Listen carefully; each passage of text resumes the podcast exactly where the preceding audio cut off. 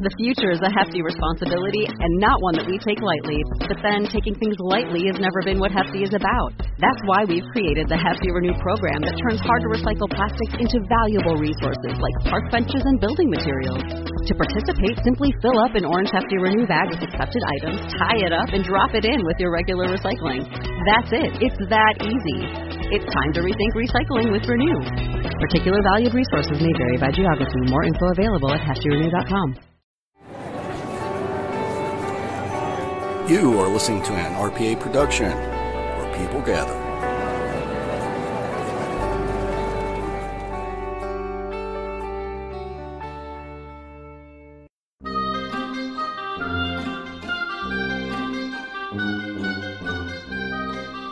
Ladies and gentlemen, Real Paranormal Activity is proud to present Terry's Mysterious Moments.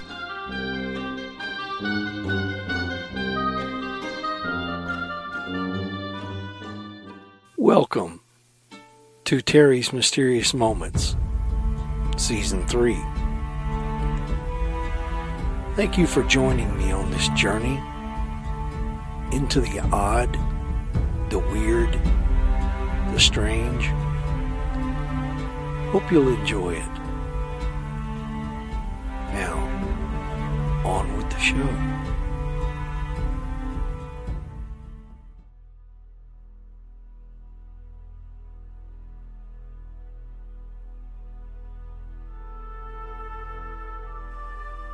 Hello everyone, this is Terry from Texas with another Terry's Mysterious Moments. Sit back, listen, and enjoy. Imagine, if you will, you are in the fields of Belgium during the Second World War. It is actually an RAF airfield, so airplanes landing or taking off won't be that unusual. Until today. The date is November 21st, 1944. The drone of heavy motors reaches the ears of the men on the field, and as they look up, they see a lone American B-17 Flying Fortress lumbering in low to the ground, wheels down in the landing position. It sinks to the ground, and although a bit bumpy, one wing dipped into the ground and stopped one propeller, it lands and slowly rolls, or as that taxis, up to a spot very near one of the gunnery positions on the field. One of the propellers is crumpled and has stopped, but the other three keep running. The bomber comes to a full stop. The crew at the airbase awaits, not knowing what's going on. No plane was scheduled to come in, but nobody is seen exiting the plane. 20 minutes after the B-17 landed, Major John V. Crisp arrived at the site. The propellers continued whirring, but even after this amount of time, nobody had debarked from the plane. As emergency crews cautiously climbed aboard and looked around, because this could have been a German trap, you see, to their shock and surprise, they found no one inside. Crisp went into the plane and apprehensively looked around. There was absolutely no one in there. However, there were signs of recent occupation. After some trial and error manipulations, Crisp successfully managed to shut the remaining engines down. Crisp wrote, "I then went into the navigator station. The bomber's log was lying open on the navigator's desk, and written in the log were these last words: bad flak. During our search of the fuselage, we found parachutes neatly wrapped, about 12 of them, and ready to clip on. In the fuselage, there were several flying jackets with their distinctive fur collars laying together with a few chocolate bars, partially eaten in some instances, and this only added to the mystery and made the whereabouts of the crew even more inexplicable. In the perspex, or plexiglass nose of the B-17, the Sperry bomb sight remained totally intact, with its cover sitting neatly beside it. Also on the navigator's desk was the daily code book, This code book provided the crew with identifying colors and letters of the day for communication purposes, and also were found copies of radio communications and a written pilot's log.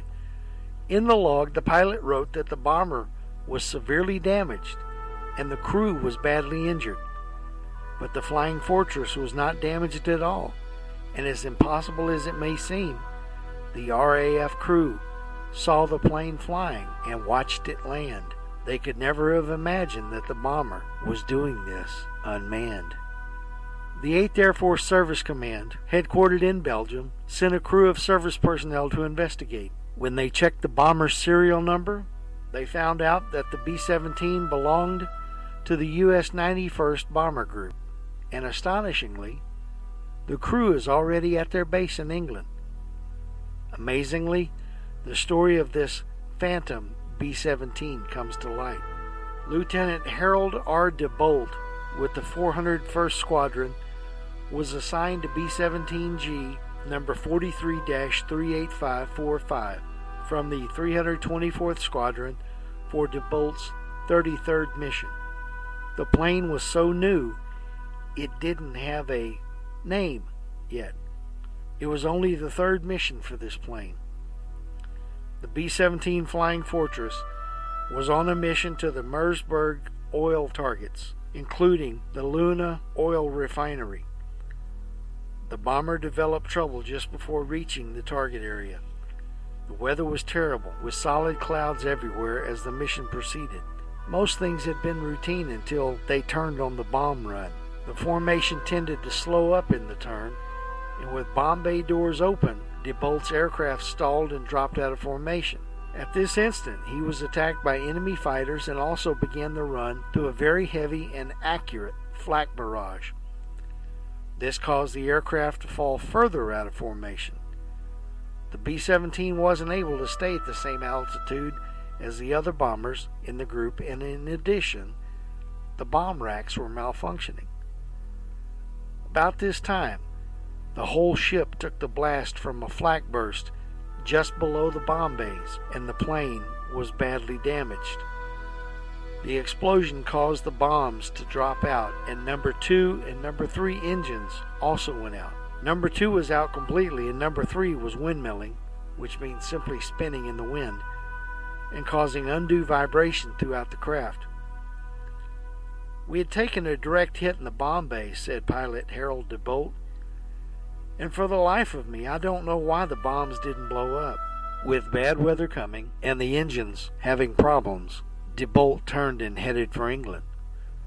The B-17 obviously was not going to make it back to eastern England, to the East Anglia landing zone, so he changed his mind. He set his coordinates for Brussels. The pilot ordered the crew to ditch all loose equipment and supplies, so the crew began jettisoning all surplus equipment in an effort to lighten the fortress. It was at this time that the second engine stopped. The plane was losing altitude and was turned to a heading of 270 degrees west for friendly lines. The crew stayed with the plane as long as they could, and when it was down to 2,000 feet, DeBolt ordered the crew to bail out while he was putting the B-17 on automatic pilot. He was the last one to leave the plane. All chutes opened. The B-17 bomber crew all landed safely, and believe it or not, the men were picked up by British infantrymen soon after landing. The damaged fortress continued onward, however, losing altitude and remaining in a perfect landing attitude. The fortress mysteriously made a perfect three-point landing in a field. It sat there with engines still running, undamaged, in an open field near Liege, Belgium. The landing was in a flat strip area near a British Army encampment. What the crew thought had happened after they jumped was that somehow the engine trouble cleared up and the reliably designed stable B-17 flew itself. The failing engines, however, couldn't sustain altitude, and the Flying Fortress came down as described by the British gun crew at the airbase. To an uneducated eye, the B-17 looked as though it was undamaged, and what was thought to be the flight crew's parachutes were probably additional chute packs. Throughout the war, There were several other accounts of B-17s that flew without a pilot, but the Phantom Flying Fortress was the only one that landed successfully, more or less intact by itself. The Stars and Stripes published the story the next day and called DeBolt's B-17 a ghost ship, or the Phantom Fort. Here's a factoid for you. Information on B-17 number 338545 401 LLJ was added to the Air Force inventory on 8-18-44. On 9-18-44, it arrived overseas. On 11-21-44, it failed to return. It landed on the continent in friendly territory and was salvaged. Lieutenant Harold DeBolt and 9 crewmen returned to duty. That would be kind of weird to watch a plane come in and land and realize there's no one on board, wouldn't it? The Lady Be Good, B-24 Liberator. Still waiting for help, still praying. It's one of the last entries in the diary of Lieutenant Robert F. Toner, co-pilot of the consolidated B-24D, known as Lady Be Good. Lady Be Good was a U.S. AAF B-24D Liberator that disappeared without a trace on its first combat mission during World War II. The plane, which was from the 376th Bomber Group, was believed to have been lost with its 9-man crew in the Mediterranean while returning to its base in Libya following a bombing raid on Naples on April 4, 1943. But the wreck wasn't discovered until 1958 in Libya by an exploration team employed by Darcy Oil Company, which is now British Petroleum, and no human remains were discovered at the crash site, which increased the mystery. When members of a follow-up expedition in 1959 found water still fresh enough to drink, coffee that still had coffee flavor, machine guns and radios still in working order, the aircraft's disappearance and subsequent recovery captivated the public, and legends sprang up regarding the fate of the aircraft and crew. The wreck was accidentally discovered 440 miles inland in the Libyan desert by an oil exploration team on November 8, 1958. Investigations concluded that the first time, which means all new, aircrew failed to realize they had overflown their airbase in a sandstorm. After continuing to fly south into the desert for many hours, the crew bailed out when the plane's fuel ran out. The survivors then died in the desert trying to walk to safety. All but one of the crew's remains were recovered between February and August of 1960. The wreckage of the Lady Be Good was taken to a Libyan Air Force base after being removed from the crash site in August of 1994. The history of Lady Be Good was the topic of a recent talk at the National Air and Space Museum given by Roger Connor of the Aeronautics Department.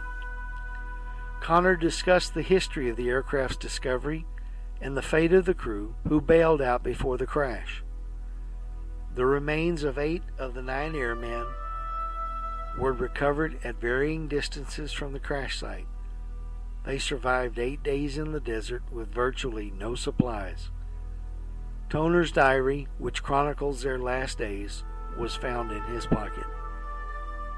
In a note to Halloween, Connor covered some of the more fanciful legends about the crew, one of which has them captured by Bedouins and enslaved, and recounted rumors that parts from the crashed B-24 were installed in other aircraft, which then also mysteriously crashed.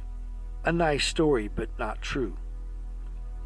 A couple of items from Lady Be Good are in the museum's collection, including the aircraft's directional gyro, an artificial horizon, and its turn bank indicator. In 1943, the Lady Be Good was a new Liberator bomber that had just been assigned to the 514th Bomb Squadron on March 25th. The squadron was part of the 376th Bombardment Group Heavy, based at Soluk Field in Soluk in Libya. The plane, which had the Air Force serial number 41-24301, had the group identification number 64 stencil painted on its nose. Its given name, Lady Be Good, was hand-painted on the starboard front side of the forward fuselage. The Lady Be Good crew were also new, as they had only arrived in Libya a week before on March 18th. On their first mission together, they would be flying one of the 25 B-24s assigned to bomb the harbor of Naples late in the afternoon of April 4th in a two-part attack. A flight of 12 B-24s would go first, followed by a second wave of 13 planes, including the Lady Be Good. After the attack, all planes were expected to return to their bases in North Africa. The crew of the Lady Be Good on the Naples mission were First Lieutenant William J. Hatton, pilot, from Whitestone, New York; Second Lieutenant Robert F. Toner, co-pilot, North Attleboro, Massachusetts; Second Lieutenant D. P. Hayes, navigator, from Lee Summit, Missouri; Second Lieutenant John S. Worovkov, bombardier, from Cleveland, Ohio; Tech Sergeant Harold J. Ripslinger, flight engineer, from Saginaw, Michigan; Tech Sergeant Robert E. Lamotte, radio operator, Lake Linden, Michigan. In Puerto Rico, we call ourselves Boricua. We're proud, passionate, and full of life. On our island, adventure finds you. Strangers aren't strangers for long. The size of the audience doesn't change the beauty of the music. And we celebrate every last ray of sun. Live Boricua. The future is a hefty responsibility and not one that we take lightly. But then taking things lightly has never been what Hefty is about. That's why we've created the Hefty Renew program that turns hard to recycle plastics into valuable resources like park benches and building materials. To participate, simply fill up an orange Hefty Renew bag with accepted items, tie it up, and drop it in with your regular recycling. That's it. It's that easy. It's time to rethink recycling with Renew. Particular valued resources may vary by geography. More info available at heftyrenew.com.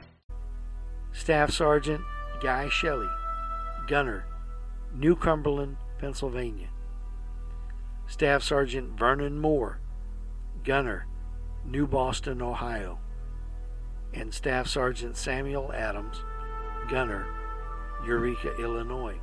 The plane, which was one of the last to depart, took off from Solo Airfield near Benghazi not long after 3 p.m. Almost immediately, high winds and obscured visibility prevented it from joining the main bomber formation, so it continued the mission on its own. The sandstorm led to 9 B-24s returning to Soluk, leaving 4 aircraft to continue the operation. But when the Lady Be Good arrived over Naples at 7:50 p.m. at 24,900 feet, poor visibility was obscuring the primary target. 2 B-24s attacked their secondary target on the return trip, while the other 2 aircraft dumped their bombs into the Mediterranean to reduce weight and save fuel. Lady Be Good flew back alone from Italy on its return trip to its home base in Libya. At 12:12 a.m., the pilot, Lieutenant Hatton, radioed to say his automatic direction finder was not working and asked for a location of the base. The plane apparently overflew its base, failing to see the flares fired to attract its attention. It continued into the interior of North Africa, deeper into the Sahara Desert, for the next 2 hours. At 2 a.m., the crew parachuted to the ground as the abandoned Lady Be Good flew a further 16 miles before it crash-landed in the Calanscio Sand Sea. A subsequent search and rescue mission from Soluk Air Base failed to find any trace of the aircraft or its crew. The disappearance of the Lady Be Good became a mystery. Discovery of the wreckage in 1958. After the crew abandoned the aircraft, it continued flying southward. The mostly intact wreckage and evidence showing that one engine was still operating at the time of impact suggests the aircraft gradually lost altitude and in a very shallow descent reached the flat, open desert floor and landed on its belly. The first reported sighting of the crash site was on November 9, 1958, by a British oil exploration team working for British Petroleum in the northeast of Libya's Koufra district. The team contacted authorities at Wheelus Air Base. Wheelus Air Force Base was located in Libya on the shore of Tripoli. No attempt was made to examine the aircraft, as no records existed of any plane believed to have been lost in the area.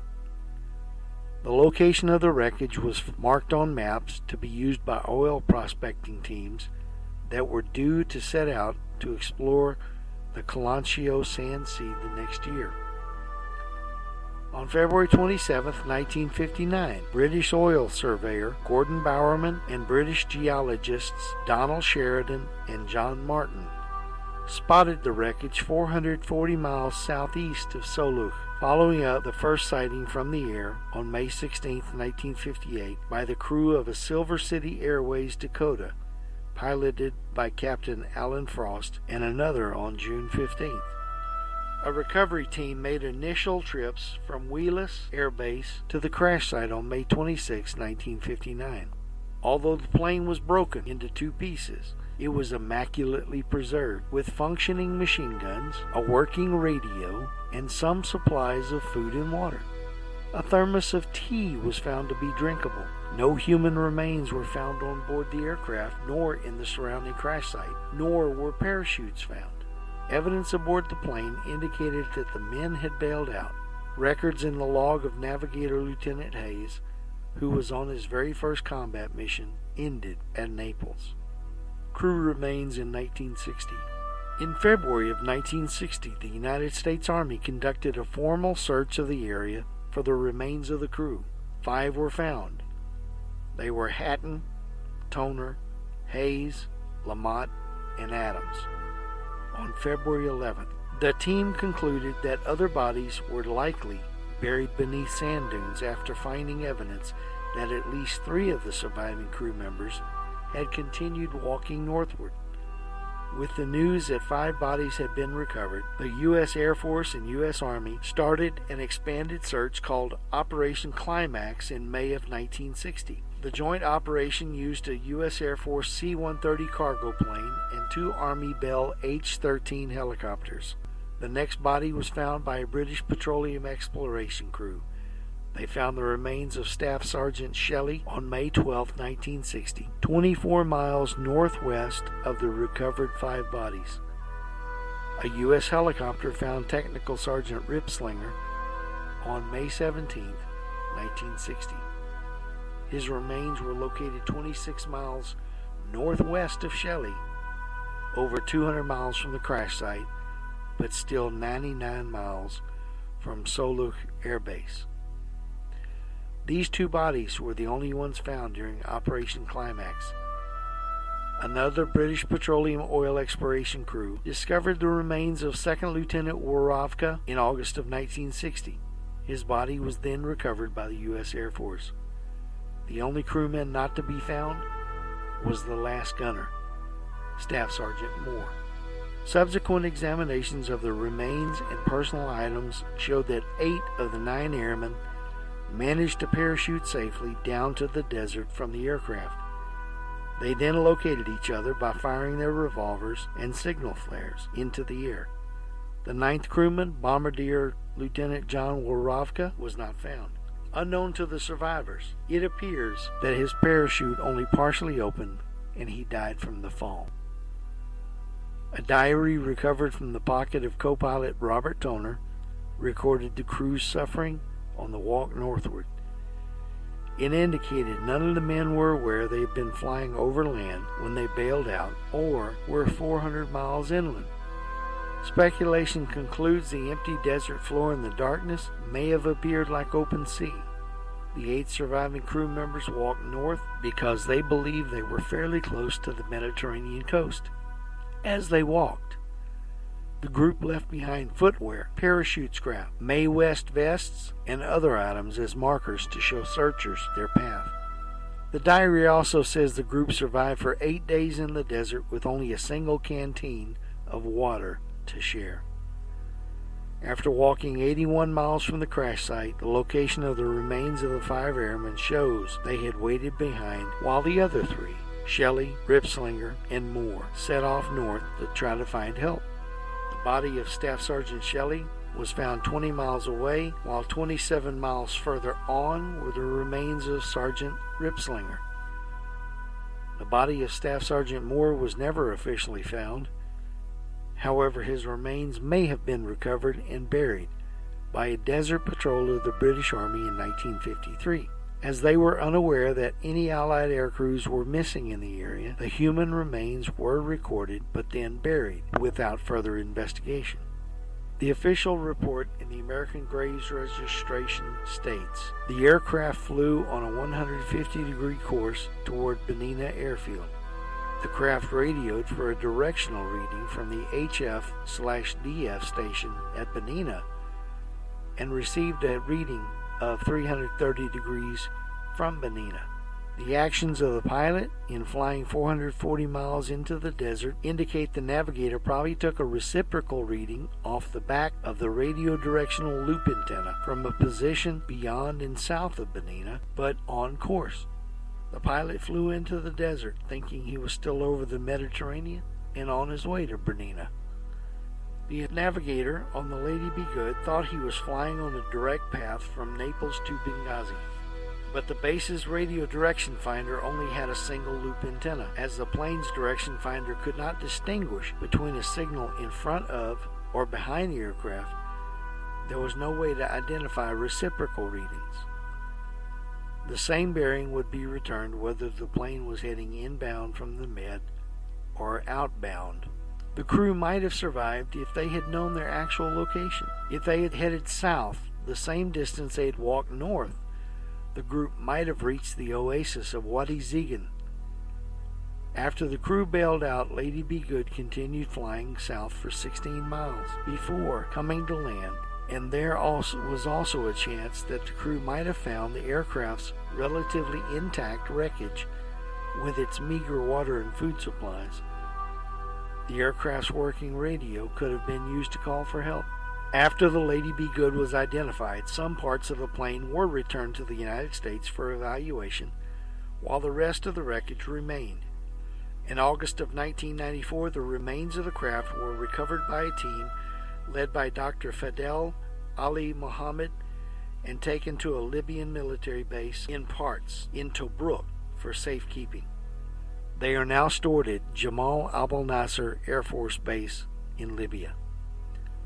Over the years, pieces of the plane were stripped by souvenir hunters. Today, parts can be seen at the National Air Museum of the United States Air Force.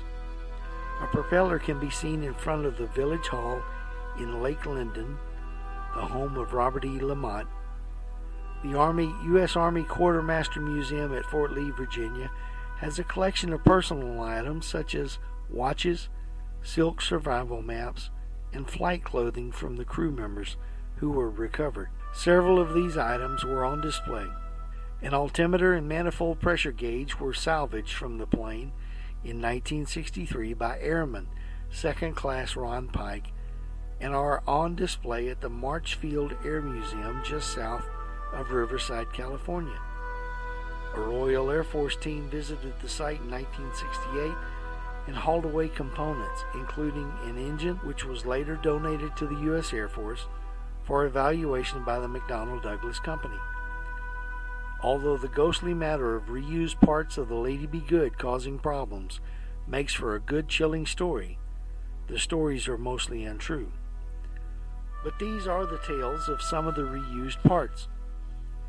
After some parts were salvaged from the Lady Be Good and technically evaluated, they were reused in other planes belonging to the American military. However, some planes that received these spares developed unexpected problems. A C-54 had several autosend transmitters from the Lady Be Good installed, had to throw cargo overboard to land safely because of propeller difficulties. A C-47 that received a radio receiver crashed into the Mediterranean. A U.S. Army de Havilland, Canada DHC-3 Otter with an armrest from the bomber crashed into the Gulf of Sidra. Only a few traces of the plane washed ashore, and one of them was the armrest from the Lady Be Good. There have been portrayals of Lady Be Good's plight on TV and in movies. An episode of The Twilight Zone from 1960 called King 9 Will Not Return told the story of a B-25 Mitchell crew member finding himself alone with the wreckage of his plane in the desert. In the episode, the marker on the grave of a member of the crew is dated 5 April 1943, the day on which Lady Be Good was lost. Although the wreckage of the King 9 shown in the production is a smaller and lighter B-25 medium bomber, a newspaper picture in the episode is the actual Lady Be Good B-24 heavy bomber. The Flight of the Phoenix, a 1964 novel by Elliston Trevor, about a group of oil workers who are forced to survive in a desert when their cargo plane crashes. The novel was the subject of a 1965 film and a 2004 film remake of the same name. Personally, I can't find much about these two films which harken back to the Lady Be Good, but that's my point of view. Sole Survivor, which is a 1970 made-for-TV movie about the ghost crew of the Home Run. Again, a B-25 Mitchell medium bomber, not a B-24 heavy, that crashed in the Libyan desert. As a B-25 rather than the larger, longer, heavy bomber of the B-24 Liberator, Lady Be Good, the plane in this film, only made it 300 miles inland. Now, I have this movie, and I remember when it came out because I watched it on TV when it originally aired. And I have to say, it's one of the most chilling movies that I have ever seen. Well, that's it for this week. I want to thank you for being along with me for this ride. Hope you enjoyed the stories. They're not particularly ghostly, but they've got some oddness to them. And that's what I revel in, is oddness. I love oddness. I love strangeness. Anyway, remember, on Mondays, you listen to Real Paranormal Activity, the podcast. Tuesdays, you listen to Aaron's Horror Show. Wednesdays, you listen to Terry's Mysterious Moments. On alternating Thursdays, you listen to The Sandman Lullaby. And on Fridays, first of the month, I think it is, we have two new video shows. Remember also, we're all over podcast catchers. But you can also download the RPA app from your app store, whether it be Apple or Android. Download it. Install it, and you can open it up and find our shows right off the bat without having to search for them. Well, that's all I have for this week.